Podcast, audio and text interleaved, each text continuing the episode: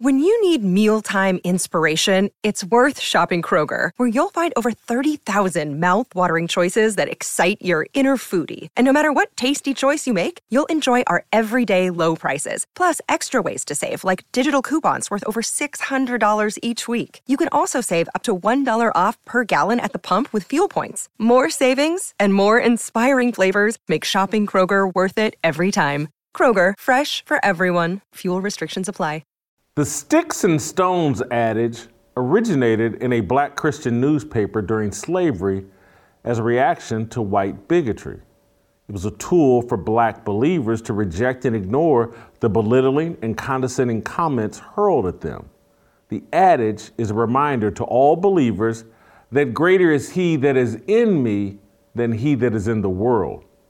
Someone needs to teach Shannon Sharpe the history of sticks and stones before he let Skip Bayless bait him into career suicide.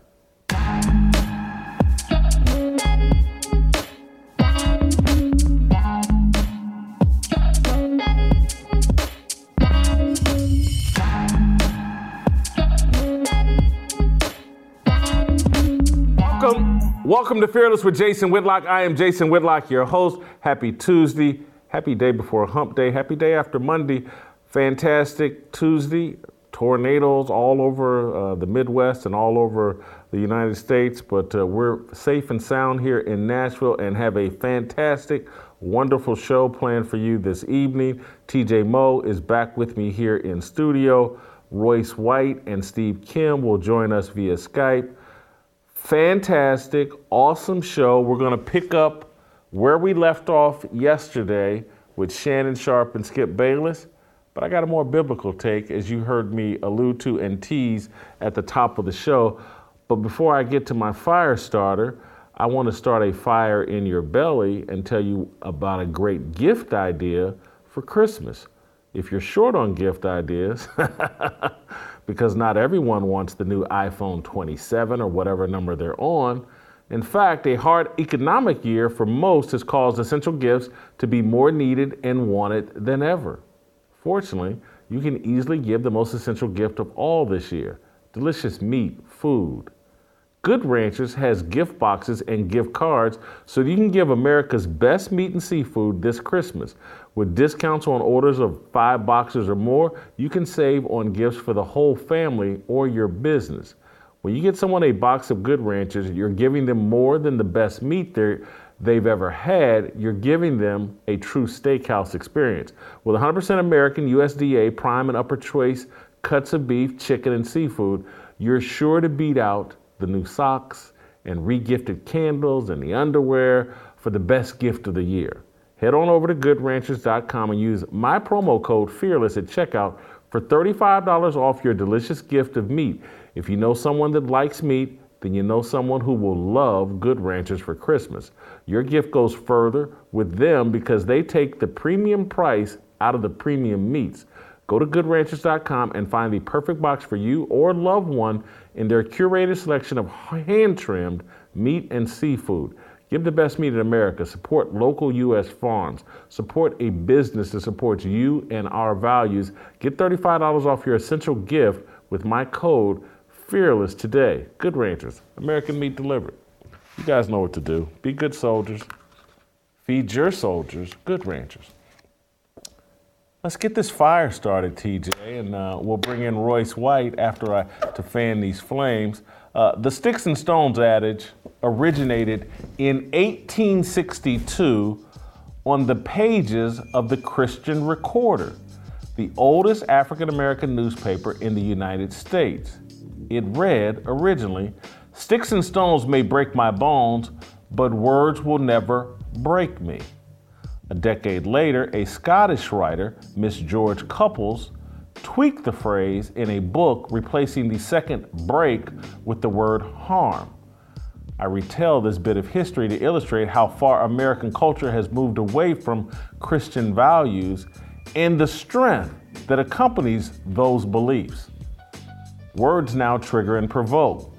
They justify a hyperbolic response. They power a culture that overemphasizes the perception of respect. the culture of perceived respect is most deeply rooted among black people. Black culture demands that black people not allow anyone of any race to disrespect them. A verbal slight prompts a face saving, over the top rebuke at best and violence at worst. Verbal disrespect is a hill worth dying on in a secular society.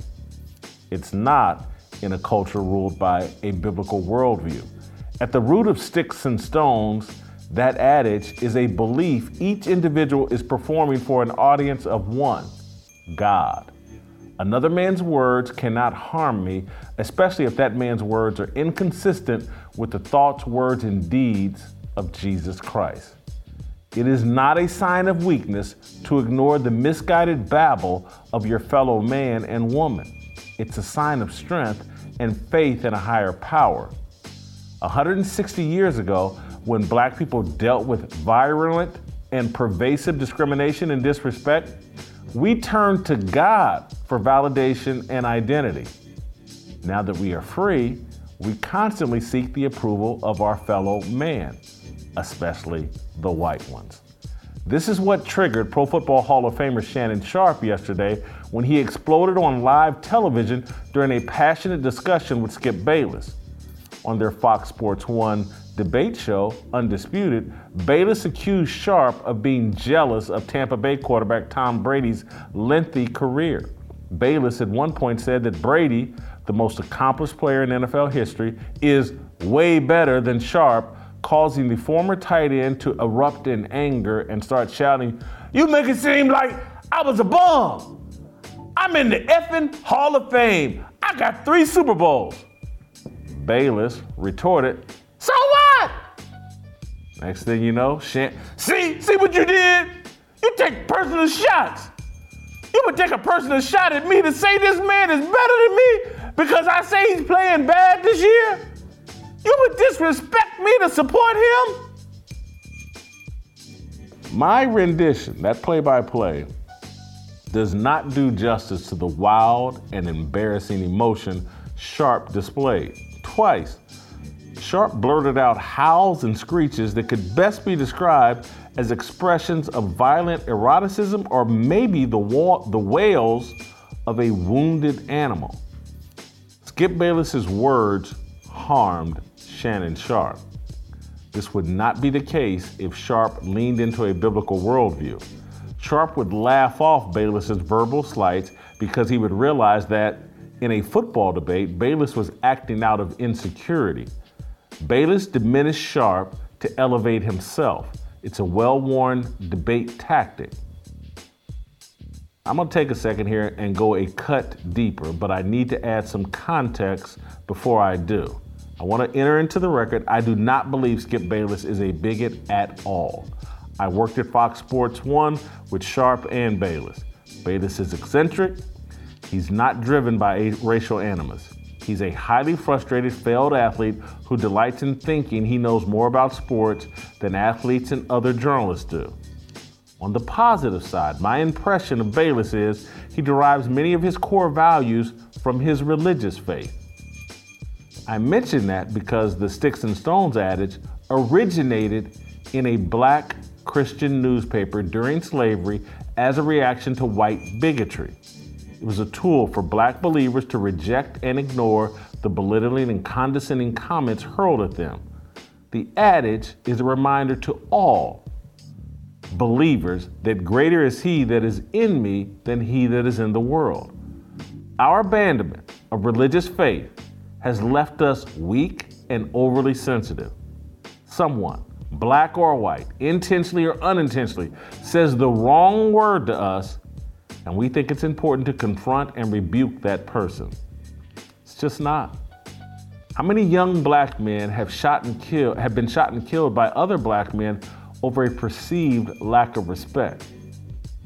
We're in a constant battle for external respect when our real conflict is our internal battle for obedience to God's will. Secular values produce weak men, men who, in, who can be triggered and controlled by their emotions. Yesterday, to no real surprise, social media users championed Sharpe's response to Bayless. Twitter remains the most secular place on earth. Former NFL MVP and CBS broadcaster Rich Gannon congratulated Sharpe on showing restraint. Thousands of other users praised Sharpe for not allowing Bayless to disrespect him. Skip Bayless tricked Shannon Sharpe into disrespecting himself. Sharpe looked unhinged and ready to fight a 70 year old man. A man standing on God's truth cannot be so easily fooled.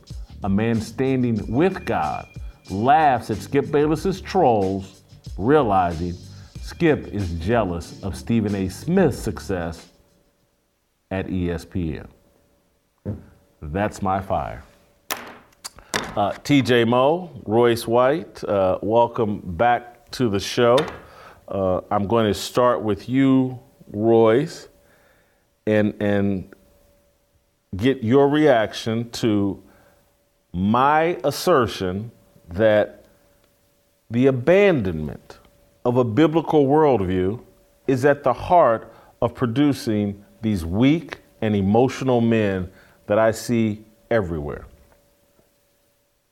Well, you know, I agree with that, you know, wholeheartedly. I would I would say first that, you know, my opinion may be a bit biased because I, I, tend to think of myself as a sort of Christian militant. So, you know, I, I, can fly off the handle as well. And, and I try and work on that. And, you know, actually watching Kyrie Irving go through his situation and getting to know him a little bit helped me, you know, reflect on my own, uh, you know, knee jerk reactions to, to how crazy the world has become and what people say.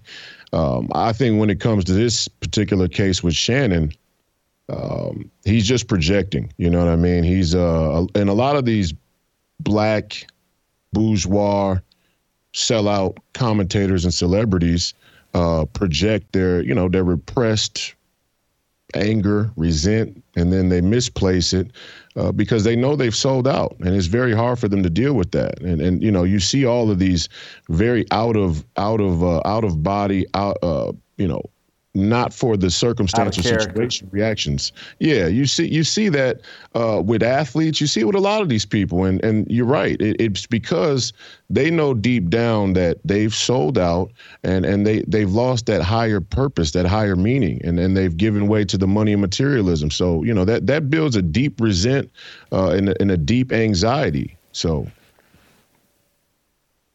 TJ, what do you think of my assertion that uh, I was you know, I'm preaching to a choir. I, I get it, but I, I, see all this emotion and I see the weakening of our society, and people can't connect the dots that when you move away from a society that's defined by, not everybody was a believer, but the culture was driven by, do, do you show any biblical values? Do you, do you, those characteristics, do they define your integrity and how you operate? We've moved so far away from that that that we don't even understand. Sticks and stones may break my bones. Words will never harm me. People don't even say that anymore. We talk about microaggressions and all this other stuff. It's a cowardly, unbiblical society. It is. Um, to, to my knowledge, Elon Musk is a non-believer. He borderline, but even he last week on Twitter when he was dealing with Kanye, because Kanye was tweeting at him, and at the end of each of his things, he'd say, Jesus is king. And Elon said, I did not understand the profound wisdom in Turn the Other Cheek when I was young, but now I do. I realize I was the fool. This is a non believer. Um, he went on to say in an interview, he's like, Look, if we all did an eye for an eye, everybody would be walking around blind. So that's the profound wisdom within it. And this is Elon, a guy who's, again, I, to my knowledge, don't believe he's a believer. Um, but he's a guy that can realize that the biblical truths are what serve all of us best. And the, and the Bible's clear. And yesterday I watched Shannon Sharpe and took his side in the dispute, in that I would be really annoyed with Skip Bayless and his approach as well. I wouldn't take his side in how Shannon reacted. I think that was crazy. I mean, the noises he made sounded like a demon leaving a body. But I will tell you, I can see why you would want to react with anger to that. But the, the, the, my favorite Bible verse is James 1:19. It says, "You should be quick to listen, slow to speak, and slow to become angry. For man's anger does not bring about the righteous life that God desires for you. And so when, when you realize this is a, I get it, you become very self centered when you make a lot of money, when you're in the Pro Football Hall of Fame, when you have a TV show and everybody's putting clips about you every day and you got almost 2 million Twitter followers and everything's about you all the time. I can see that. But it is, at the end of the day, it doesn't matter what Skip Bayless did. Your personal reaction is only a reflection of you. And once you get that, you realize like someday Skip's going to be gone and you're going to be stuck with your really stupid reaction that made you look bad. And if somebody can provoke that kind of anger from you, aren't they controlling you? Do you really have any control of your own life? If you can if you walk around each day and you're just waiting for somebody to dis- disrespect you so you can punch them in the face, aren't they the puppeteers? Aren't you the puppet? Royce, I've been saying that for years. How someone treats me doesn't determine how I act or respond. I'm in control of that. And so a, a lot of t- a lot of times I let people say dumb, disrespectful things to me because I think it reflects poorly on them, not on me. Well, well, allow me to push back in in part, if I can, because I think Skip Bayless's point was ridiculous, and obviously he gets paid to do that, and we have an entire sports and media culture that gets paid to spark these sort of debates. I mean, it's kind of a it's kind of a champagne thing to be able to have two people get on a show and debate back and forth about sports. Anyway, in my opinion, I mean, we're dropping bombs 400 miles inside of Russia, um, so so that that's first and foremost, and it's ridiculous to even compare a tight end to a quarterback in terms of overall, you know, uh, career body of work, especially Tom Brady's. And Tom Brady is better than Shannon Sharpe, even if I were to compare him. That's that's a given. Um, but but my my point and and what I think people should be thinking about here is this is a slippery slope that we're that we're talking about, and you know. Yes, we're taught to turn the other cheek, and yes, we should be, uh, you know, quick to listen and slow to speak. But my gut intuition is that the Bible was written at a time when things were much closer to the natural way, were much closer to the natural order, were much closer to God in every sense, and that Satanists, Satan himself, Luciferians have done so well to grab the reins of our society, and we are so far from it. We should be quick to rebuke and refute. We should be quick to respond we should be quick to respond when it's righteous and divine. And Shannon Sharpe responding in that way in the context of a sports show where they gossip about other men who play a game is not, has nothing to do with righteousness. But there are moments, there are times when conversations do take place or actions are waged against us where we should be ready to respond with the full force possible, whether that be verbal or physical. And I think Christians have lost that. And and and because of that, we have been marched down a path where we're hanging by a cliff and all of our Christian values are on the precipice of of complete annihilation. And I think I don't think anybody could argue that. Can't argue it. I think there are certain things worth fighting over and dying for I don't think Skip Bayless's opinion of my football career is one of those things. I'm not a pacifist.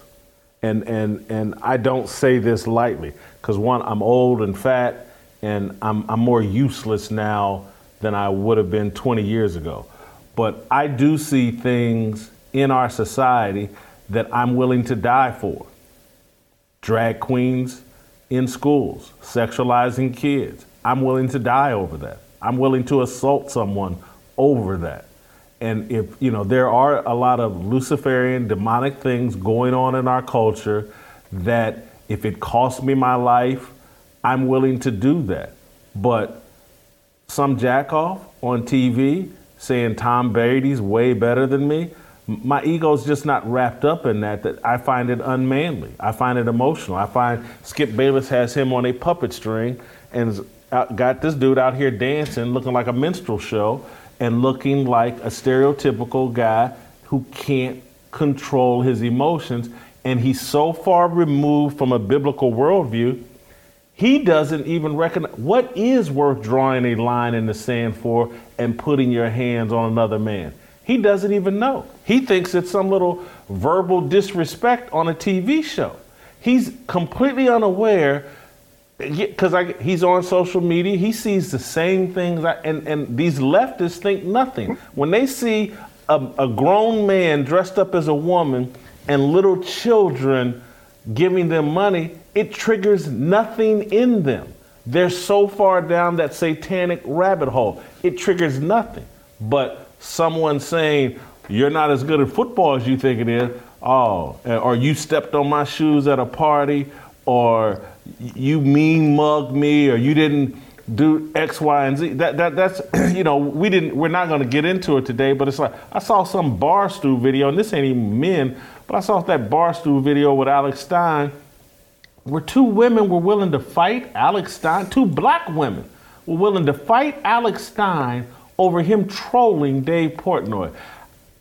I looked at that. We this world has gone crazy. we got women. Yeah. Alex Stein goes and trolls Barstool, which is dominated by white people. Yeah. And two black women are willing to lay down their fingernails and weaves in their hair to go fight uh, Alex Stein. I just, I was, we're so far removed from reality and, and what's, uh, anyway, so I, I I don't think uh, this is about being passive and being a weak Christian and not know. It's about having enough self awareness and knowledge to know what is worth being triggered over, and we've lost sight of that. So I, I agree with both of you here, and I think the Bible makes a clear distinction. Proverbs 13 says, Only by pride comes contention. So when you're taking offense at something that is said towards you, like Shannon was yesterday, that comes from self centeredness, that comes from pride. Immediately he went to saying, You think I'm a bum. I got three Super Bowls. I'm in the effing Hall of Fame, right? That was pride talking. Because a, a, rational human being would have said, All right, let's just agree that I suck. I, I'm horrible. Can, can we now have a discussion about Tom Brady? Because you just want to talk about me. That's what a normal human being would have said. Um, the Bible is very clear that there is righteous anger. Jesus went into the temple, Matthew 21, and flipped over tables because of what was happening there. And so there is a time for what Royce is talking about. There's also a time when it comes to your own personal pride that you should get out of the way. And who cares what you say about me? You have no power over me. And God defines who I am in Ephesians 2, and that's it. I, I look at Ephesians 2, I know my self worth right there. It's got nothing to do with some 70 year old washed up loser named Skip Bayless thinks about me. And so, Royce, I want I want you to follow up on this. I, I, I've met, I know Skip Bayless, or I used to know Skip Bayless. I don't think he's racist at all. I think he's actually committed to proving to the whole world he loves black people. And look how much money I paid Lil Wayne to pretend to be my friend. Uh, you know, I, I, I and so I just want to enter that. But I also think there is a racial component to the dispute between he and Shannon Sharpe. Shannon Sharpe's caping up for Todd Bowles and and Byron Leftwich because I wouldn't watch the full. There's the one minute highlight, and then there's actually a 12 minute segment where you know Shannon's all upset because Skip is saying that Tom Brady watches more film than the coaching staff. And Shannon, I'm not to let you disrespect the coaches and Byron Leftwich and these people. Blah. And so th- there is this racial uh, contention that, that's there. And again, I'm not accusing Skip of being racist. I'm just telling you what Shannon's reacting to. And what I reject is how much energy we pour into what the white man thinks about us. I just reject that.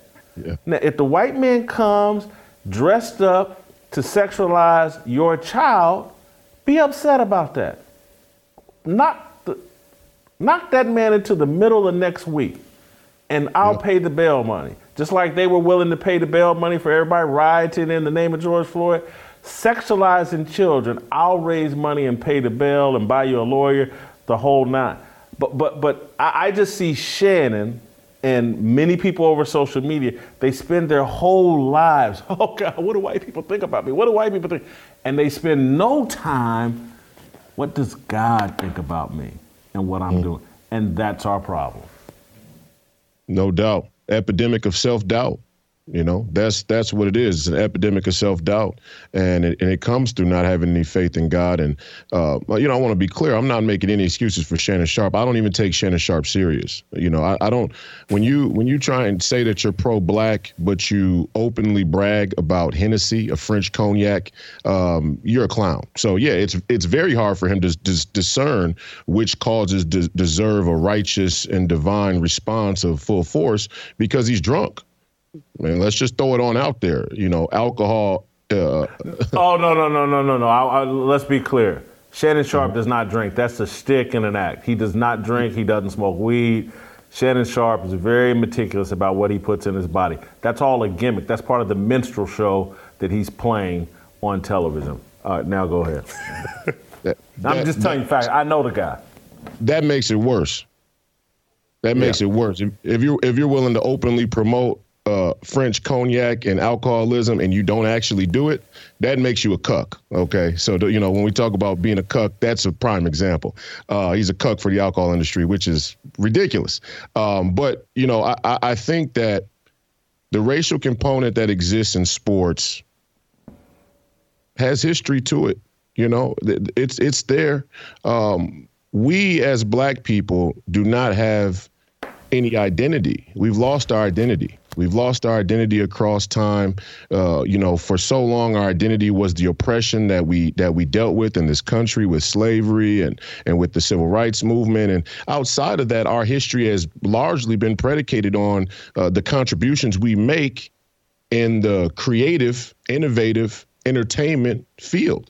Um, you know, even if you don't take away entertainment and you want to talk about science and the scientific, it's based on innovation, right? Our contribution through a system that um, you know we never got a fair share from, right? And that that is true as well. So you know that that also kind of breeds this contempt and resent that that brings about these these displaced reactions. And we have to find that identity. I mean that's just the that's just the bottom line. We have to find our identity again as black people in this country. I would think it should be jesus christ god sacred honor national honor.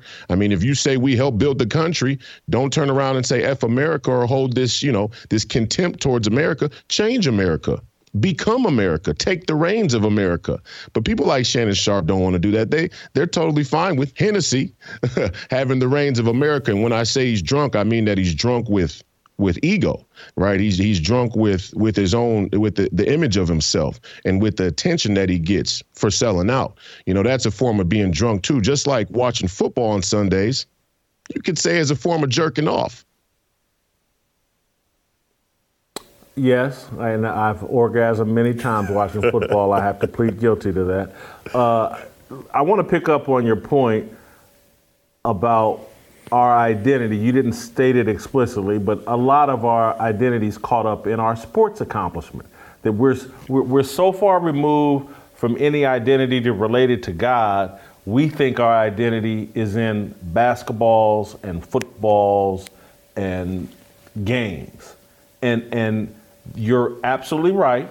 And one of the issues, and I w- want to bring this to both of you, I'll let TJ go first. Shannon is offended. He's in the Hall of Fame, and I think there's other football players that are offended that Tom Brady's being put on a pedestal above them, above all of them.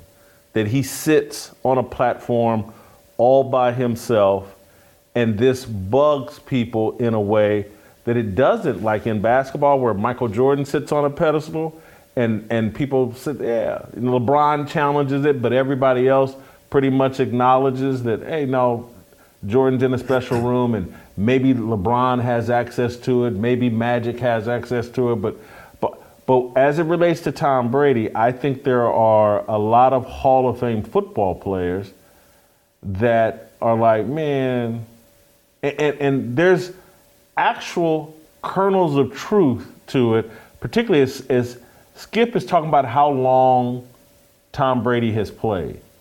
Shannon Sharpe and other people that know football are sitting there going, hey man, if this dude had played 20 years earlier, he would have been retired at 35 too, because that's the hits he would have taken. He wouldn't be able to play, but they've so softened the game. Shannon said it, and he can't say it because he doesn't want to be accused of hating on Tom Brady, but that's what he wants to say. Tom Brady, I think, would probably acknowledge yes. that.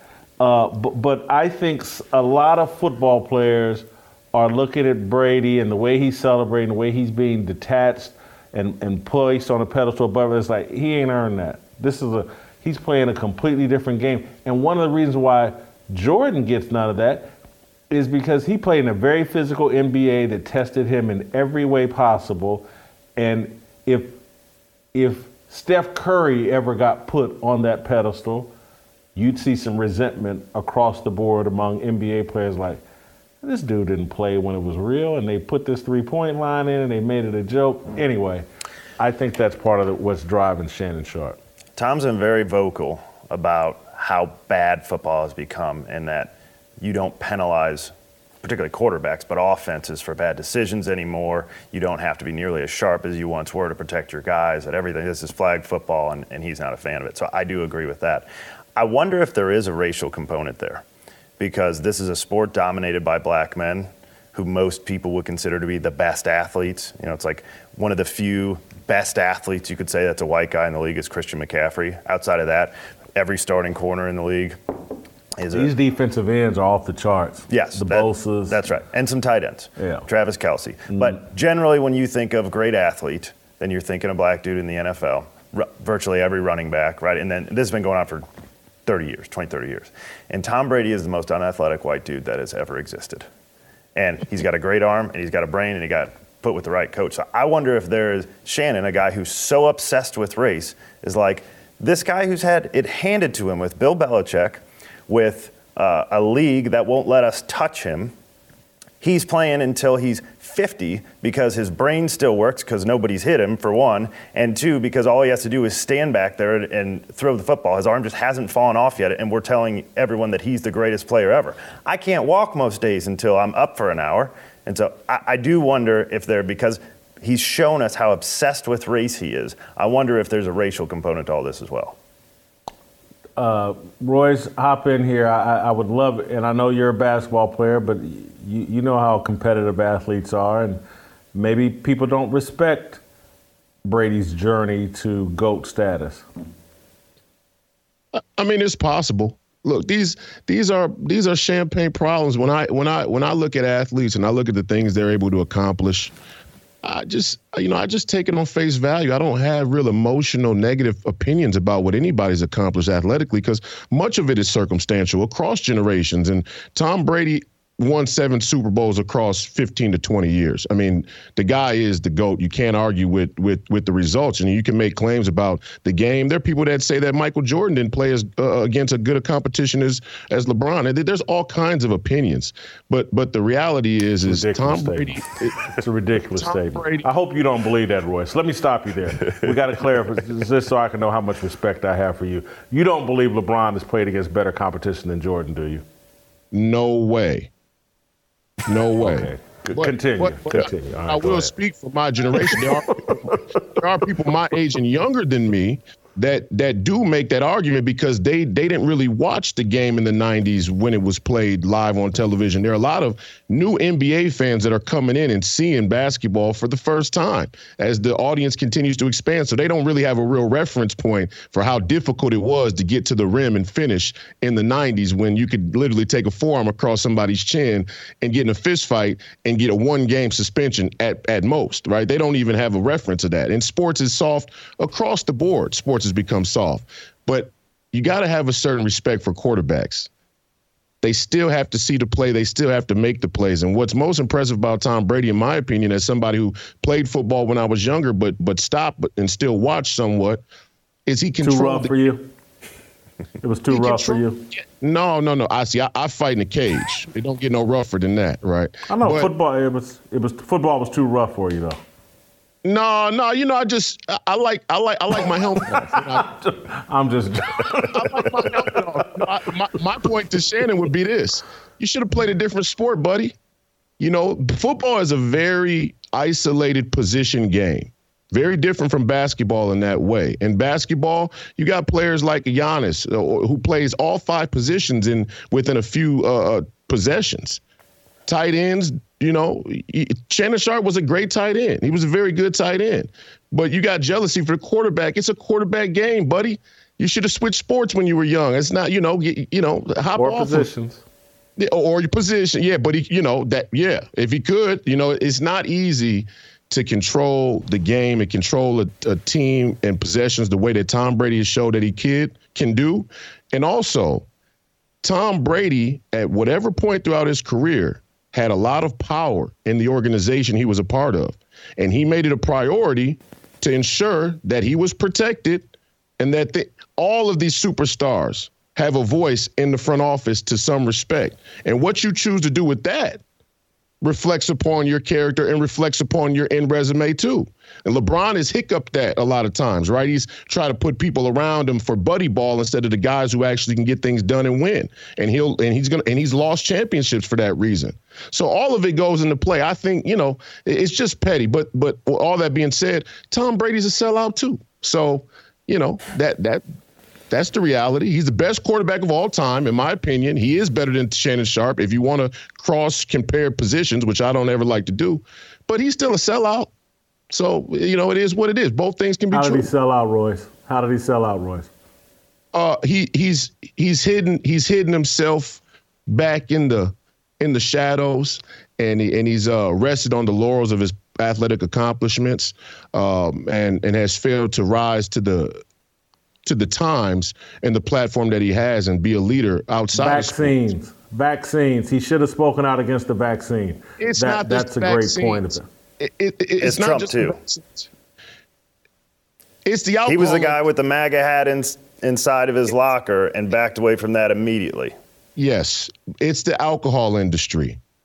It's the dopamine. It's the fact that he knows and he has benefited from an idolatrous sports fanatic culture.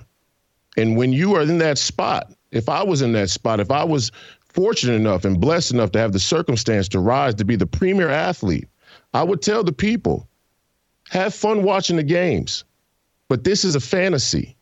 The real world, the real, the real life, real things are happening there in Russia. They're happening there in the Ukraine. They're happening there in Africa, in the cobalt mines of the Congo. They're happening there at our southern border.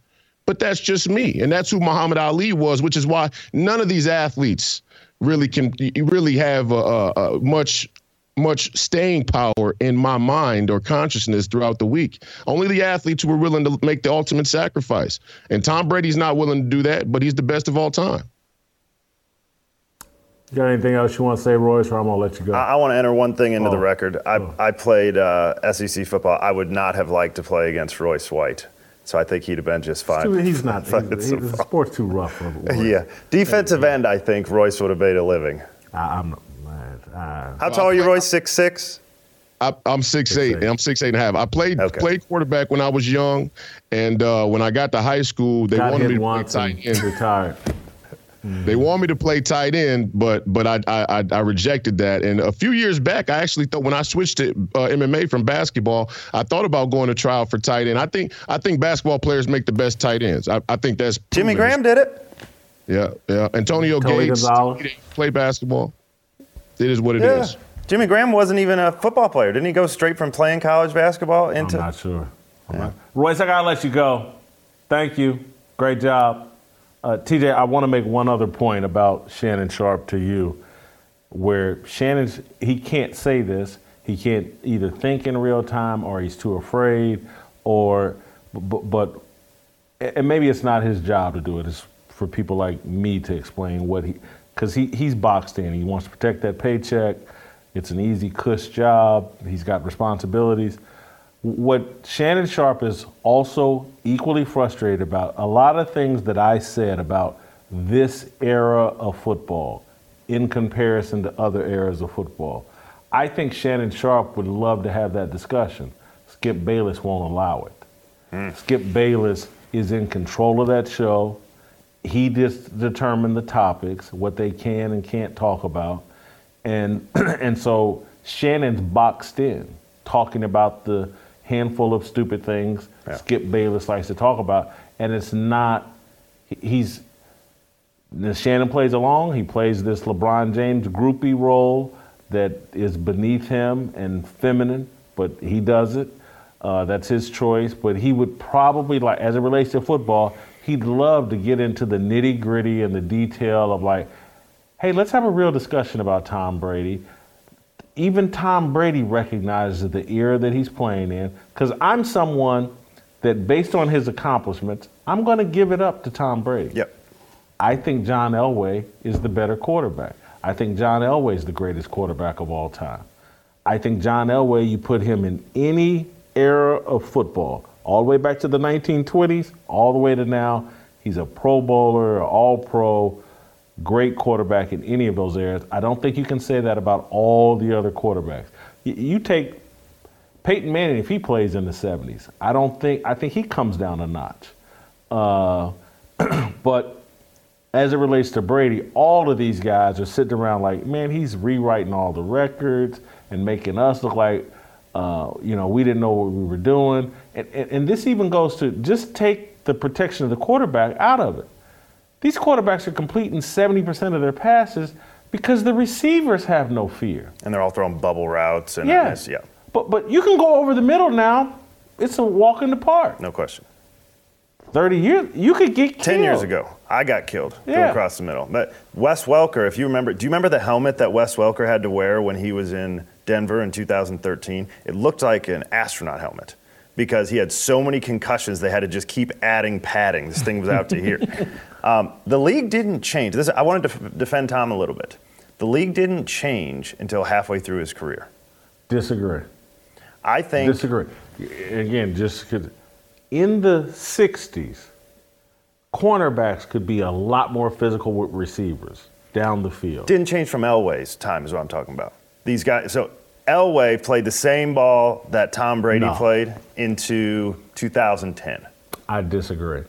And, and I can't point, because I, I once wrote a story about this and, and broke down the little changes and that, that went on in these little 10 year windows or whatever. But, but they just started manipulating the game for points.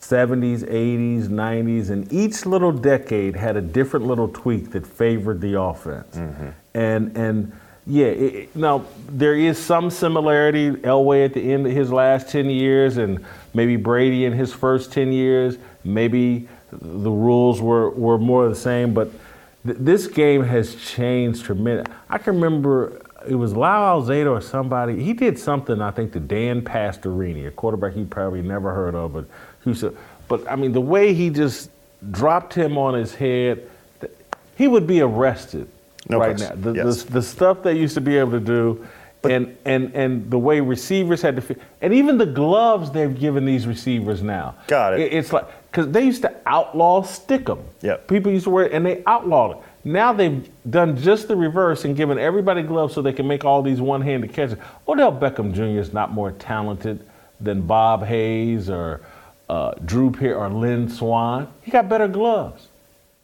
All- these guys, I see all everybody's making these one-handed catches. Gloves are unbelievable. Yeah. I benefited from that. Um, the the five yard illegal contact rule came in 1978. So Elway got his entire career under those rules, and so there are a lot of similarities. I don't think Emphasis, though, I'm just telling you, I don't. They didn't call it the way they do now. It became a point of emphasis at some point. I want to go. calling- I want to go back. Yeah. I, I'm a slot receiver that made a living between the hashes, and typically didn't go past 12 yards.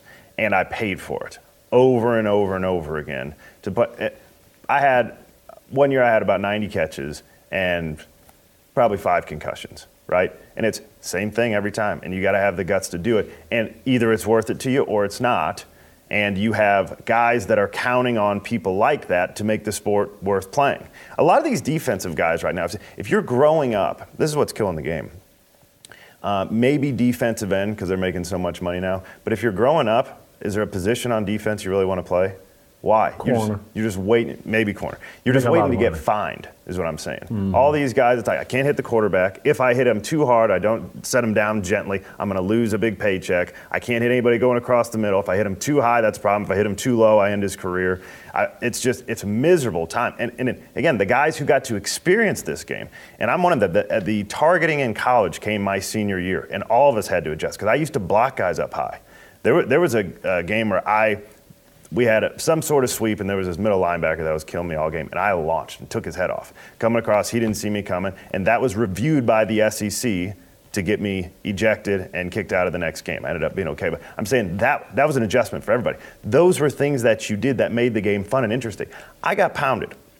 I was always the nail. And every once in a while, I got an opportunity to be the hammer. And I didn't pass that up, right? And that was the fun of the game. And then at the end of the game, you would shake hands and say, This is the sport we love. Thanks for playing hard. That, that's the end of it. And so the guys like Tom and the rest, and, and Shannon Sharpe is angry too because of the sport moving, but he can't tell it either. These guys are all paid to talk like CTE is the worst thing that's ever happened, that it actually exists in some form that's killing everyone. And so they can't say the stuff they want. What they want to say, Shannon, Ryan Clark, I think, if he would ever be honest with himself, most of these guys is this is all nonsense. If we were playing the real sport, these guys would all suck.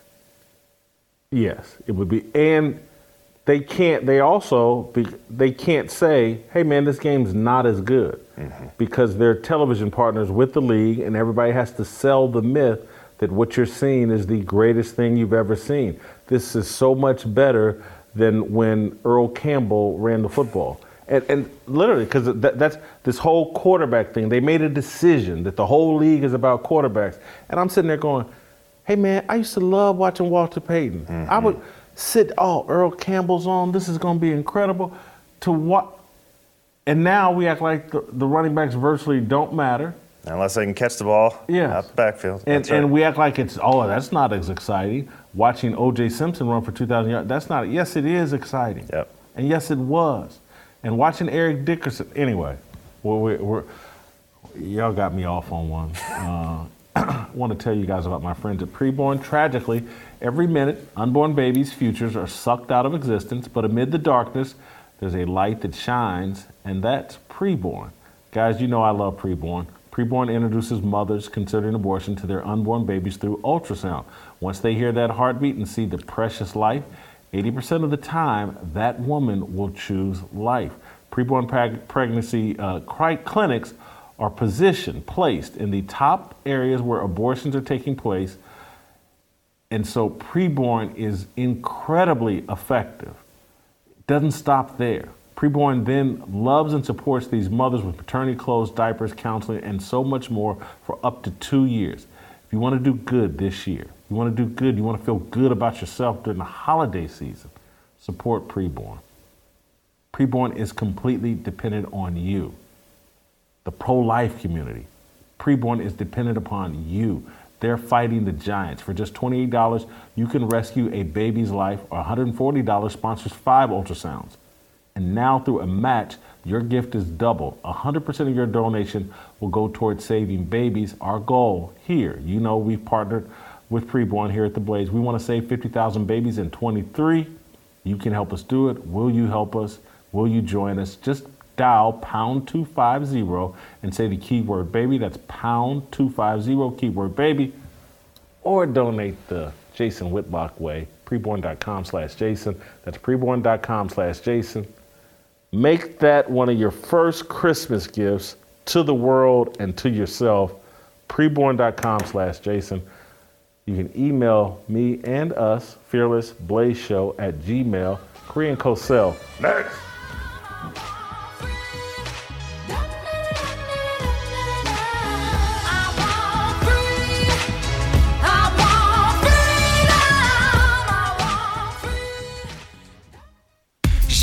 빨리 박수 쳐 기다리지 말고 서둘러 feed you raps I see that you So Alright, welcome back.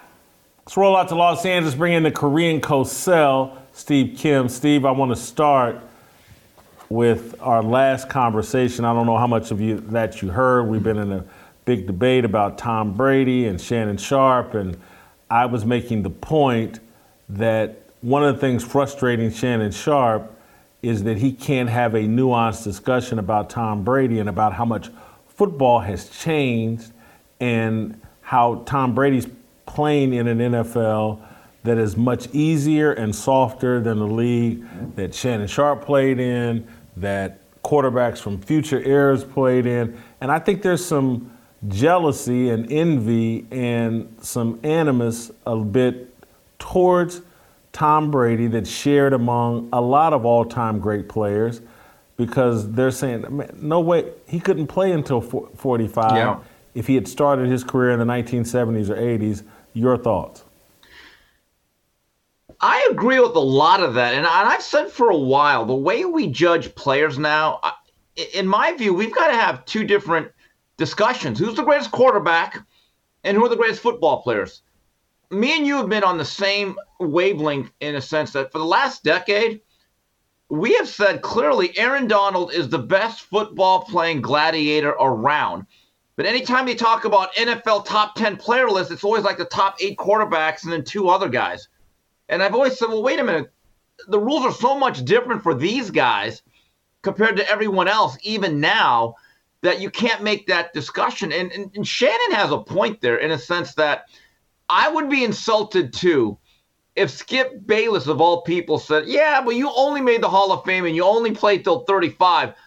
He played tight end, which actually requires a lot of inline work and running into other people, going across the middle. And I don't think there's any doubt that there's a lot of old school players. And I would say players that played from 2000 and beyond, so the 90s and 80s and 70s.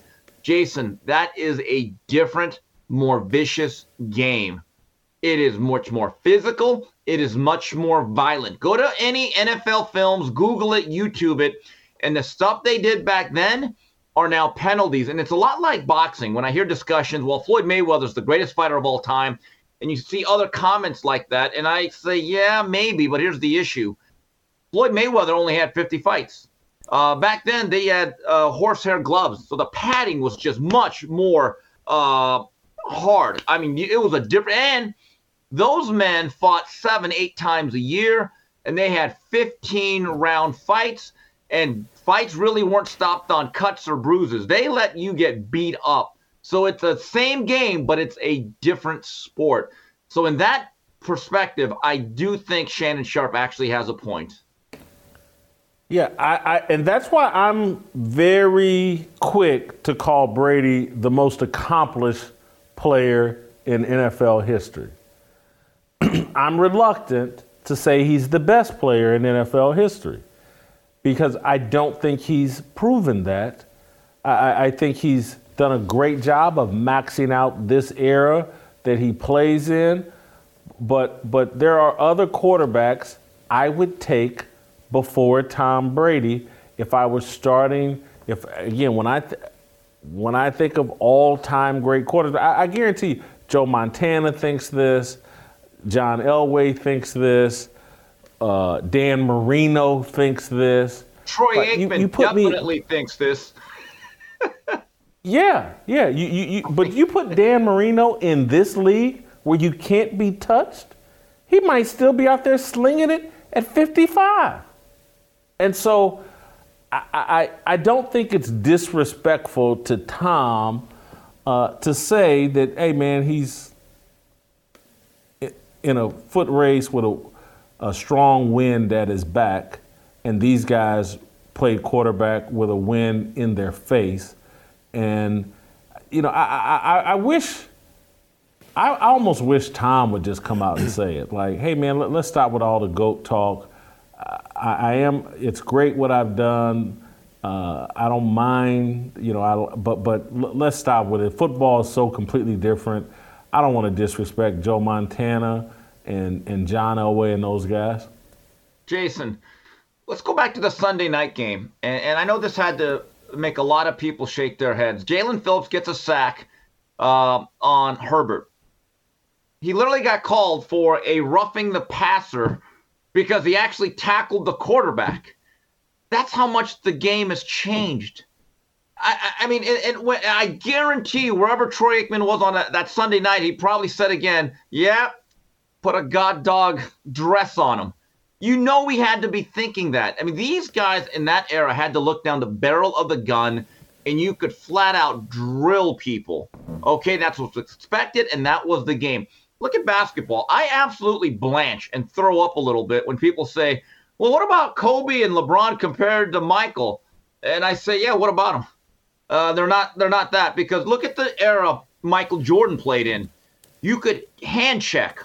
You could hit people across the mouth, and all it was was two fouls. There was better team defensive principles. Men like the Pistons, and then the game of force New York Knicks. Players are so protected now, and the game is so wide open. Michael Jordan, I don't care what any of these analytic geeks have to say he would eventually have made the adjustment if he wanted to to become a three point shooter. But in that open space where nobody is guarding the rim like they once did, he'd score 50 points nowadays if he wanted to, on average. I think pretty easily. Uh, I see a lot of parallels there when they try to compare any of the modern day players to Michael Jordan or any of the modern day quarterbacks to how the game was played back about 30 years ago. I'm going to inject something else a big topic as it relates to this that you just can't have this conversation any place but here. But I, am going to do it. there are guys that sit around and watch the NFL and listen to these quarterbacks getting celebrated, and, and they're sitting there going, hey, man, I had to call my own plays. Mm-hmm. And there was no coach talking to me in my helmet. And so quit telling me that these quarterbacks are so great and they're, they're, they're so much better than we were and they're so much far advanced. Take the training wheels off of them. What, what, and, and this is the part that no one will talk about because it's impolite, it's, it's politically incorrect. But, but the whole uh, advent of Cam Newton, Lamar Jackson, all these great black quarterbacks what would happen if they still had to call their own plays? What would happen if there's no coach talking to them in their ears? What, what, what, what would happen then? These guys are playing with training wheels, not disrespecting what they're doing, but th- th- they've simplified the quarterback position to a point that I don't blame people that played in different areas. You get your bell rung, and you got 40 seconds to collect your thoughts, call a play, recognize down and distance, and remember what you've been told all week in preparation and what we want to do in this situation. I got to call a play. And, and these guys, all they got to do is put their hands over their ear holes in their helmet and listen to what the coach tells them to do. It's not the same. Well, if there is one guy that could call his own plays, it's Tom. So that's probably Yes. not a fair criticism to him. But the rest of the guys, I mean, Aaron Rodgers could do it at this point. In fact, one of the criticisms is that he does, and he won't Yeah. follow what the coach says. Russell Wilson, maybe there's very few, but we're, we're talking three or four out of 32. So the the uh, I think part of it is that we've we've made that some of these top quarterbacks, like John Elway, was an unbelievable athlete. He, as we know, he he talked about going to pitch for the Yankees. It's like a lot of these guys today. I don't know how much they are respected. Certainly not as athletes from even their teammates. Much the old guys. Way back when the quarterbacks were really good athletes. They had to run around. They had to take a hit. A lot of them played different positions growing up. Some of these quarterbacks today, they got an arm and that's it. And I, I think that's problematic because football is a tough man sport.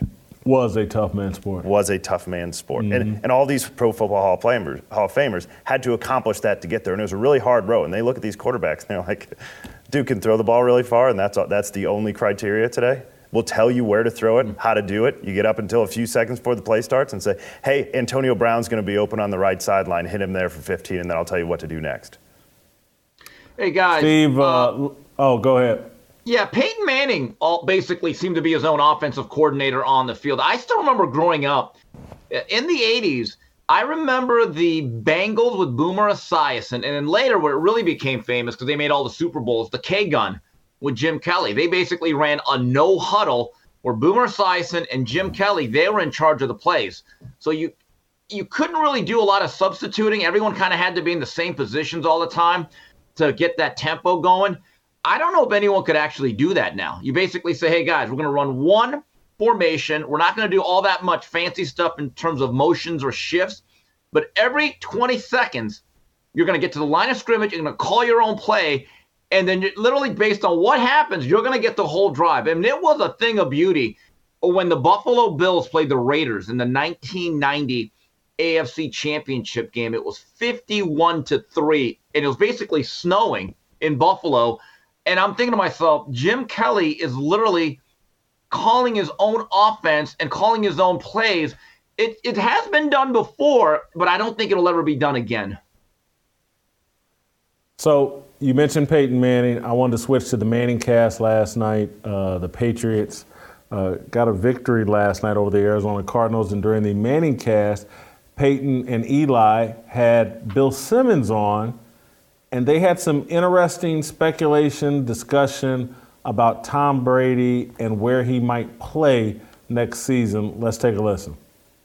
It makes me wonder, like, I was talking to my podcast a week and a half ago about I don't think Brady's going to retire. I don't think he's going to be in Tampa next year. And I do wonder is there a possibility he could come back next year? A farewell thing. You know how much he means to Bob Kraft. Could this be the way to put a bow on it? Could he come back for one last season? Now, the, the, the Brady comes back and plays for the Patriots. The Patriots. For one did last Brady season. tell you this? Hmm. Uh, Any chance do you see Peyton, I mean, Tom Brady returning to the Patriots? Well, first of all, poor Tom. You're going to have to be coordinated now by Matt Patricia. Good luck with that. okay. Uh, I, well, here's the question. Um, the, what, what would Bill Belichick think about this? I, I'm just wondering, does he want it? Look, Bill Belichick made the decision two years ago that I got to turn the page. Now, the Patriots are kind of scuffling along right at 500, but that's a pretty good young team. They've actually had a really good draft, which they haven't had recently.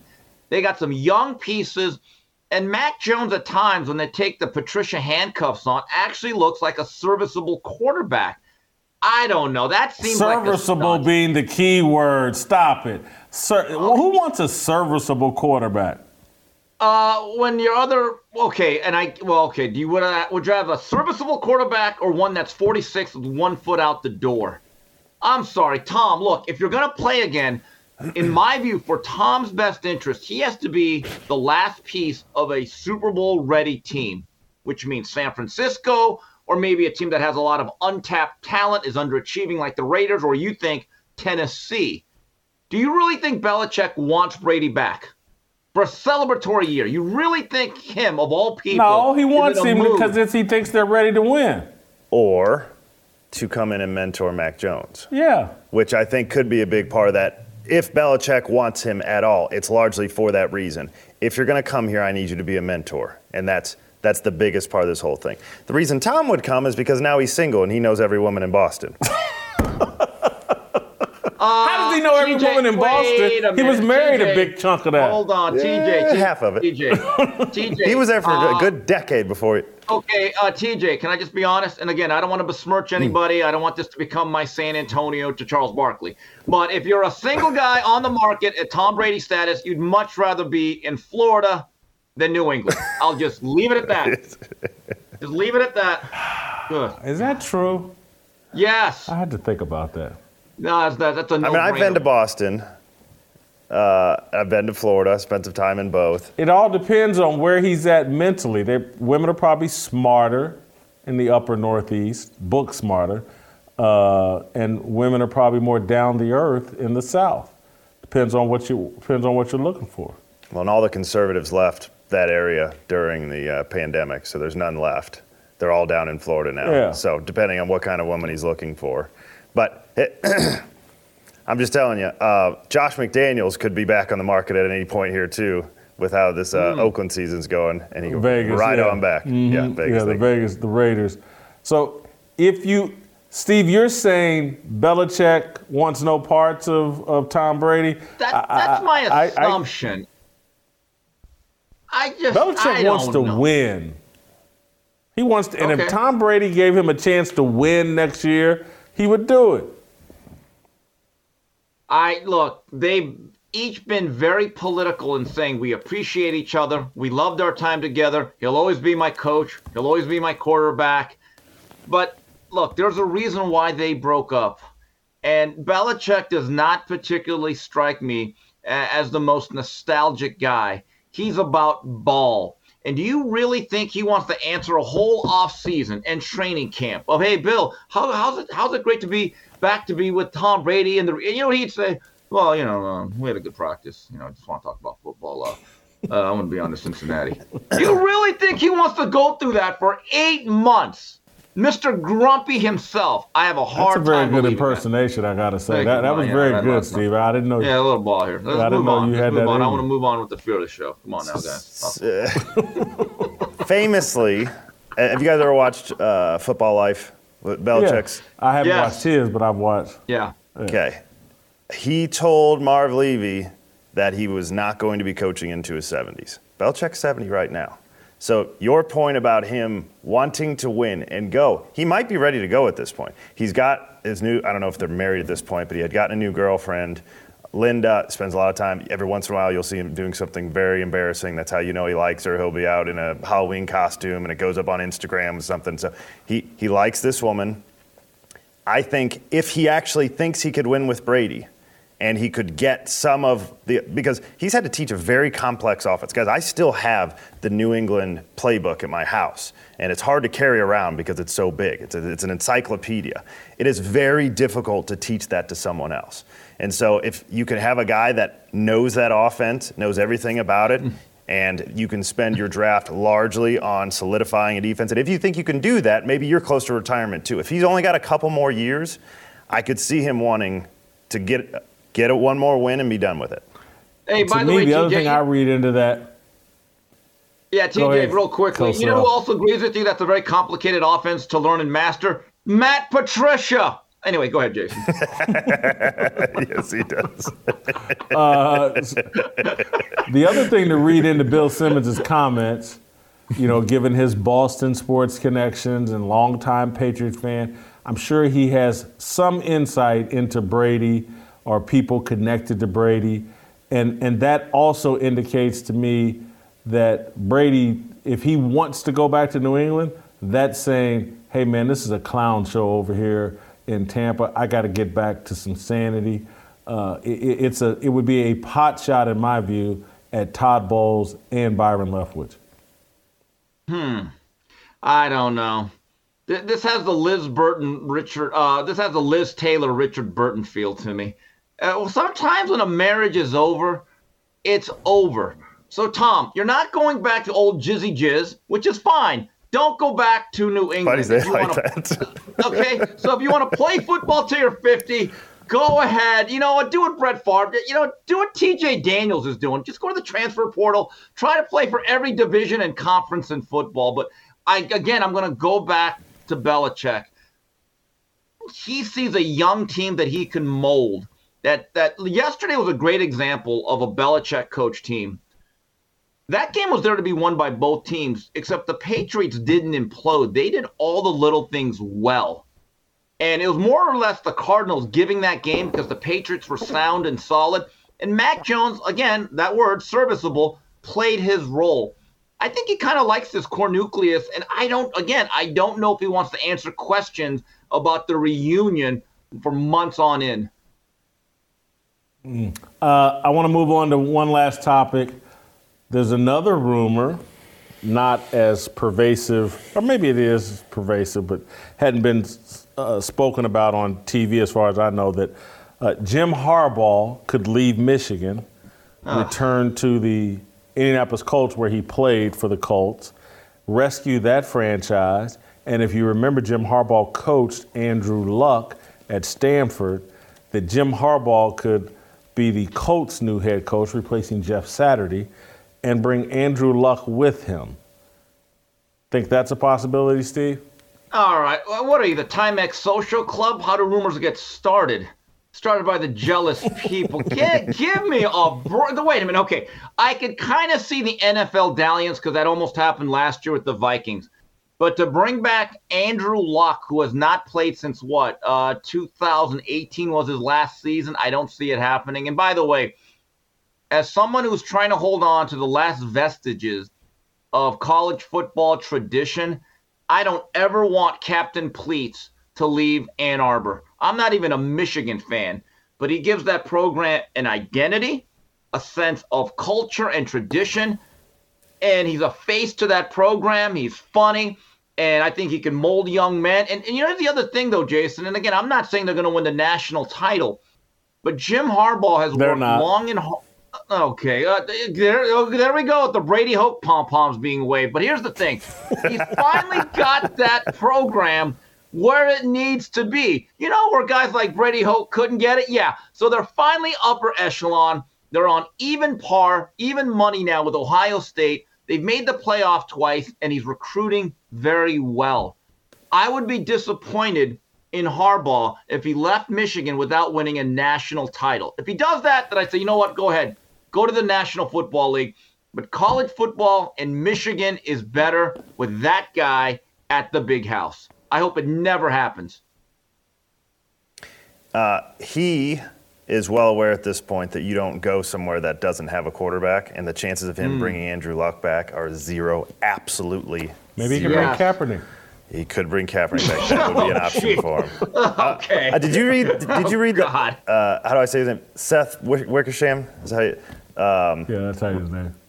he wrote a story recently about Andrew Luck finally came out and started talking about, you know, I do regret the timing of it, but one piece in there was he was like, look, I, I was thinking a lot about my daughter and my wife, and that's I had to take care of myself. He did the opposite of Brady.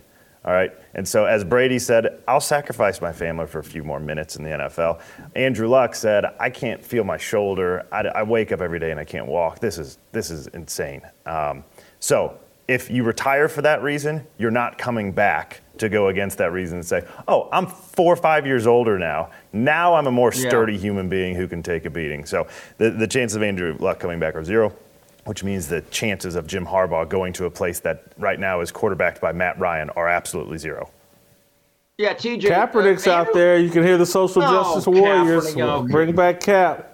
Yeah, okay. Well, he likes to win. Okay, look, the thing with Andrew Luck, you're right. And I watched a lot of those Colts games. I'm a big Andrew Luck fan. I thought he actually should have probably won the Heisman. I know Robert Griffin made that late run, but he aged from his body, went from age 25 to 40 in like two years. And look, he actually had a great run with the Colts. Every year they made the playoffs. His first four years, they went a step further. And then they got the uh, blown out by the Patriots, I believe, in the championship game, and it just fell apart because it was an organizational failure to surround him with a good offensive line. And he had to play hero ball so many times, but he also took a beating. He held on to the ball a lot, ran the ball a lot, and he prematurely aged. And if you go back to Michigan, they have a freshman quarterback that's led them to the Big Ten title and a playoff. That kid's going to get better, JJ McCarthy. And my view is this look, there will never be a place, especially after these last two seasons, that will appreciate him like the University of Michigan. And plus, that's his alma mater. And as far as I'm concerned, if he takes any other job right now, this will be worse than Har- Harbaugh drinking milk while eating a steak, because that is disgusting. Absolutely disgusting. But I'm okay with it as long as he does it with the Wolverines. Thank you, Steve. Uh, great job as always. Uh, we'll probably circle up with you tomorrow. Uh, that's it for us. Play, let's play some tomorrow, and we'll see you tomorrow.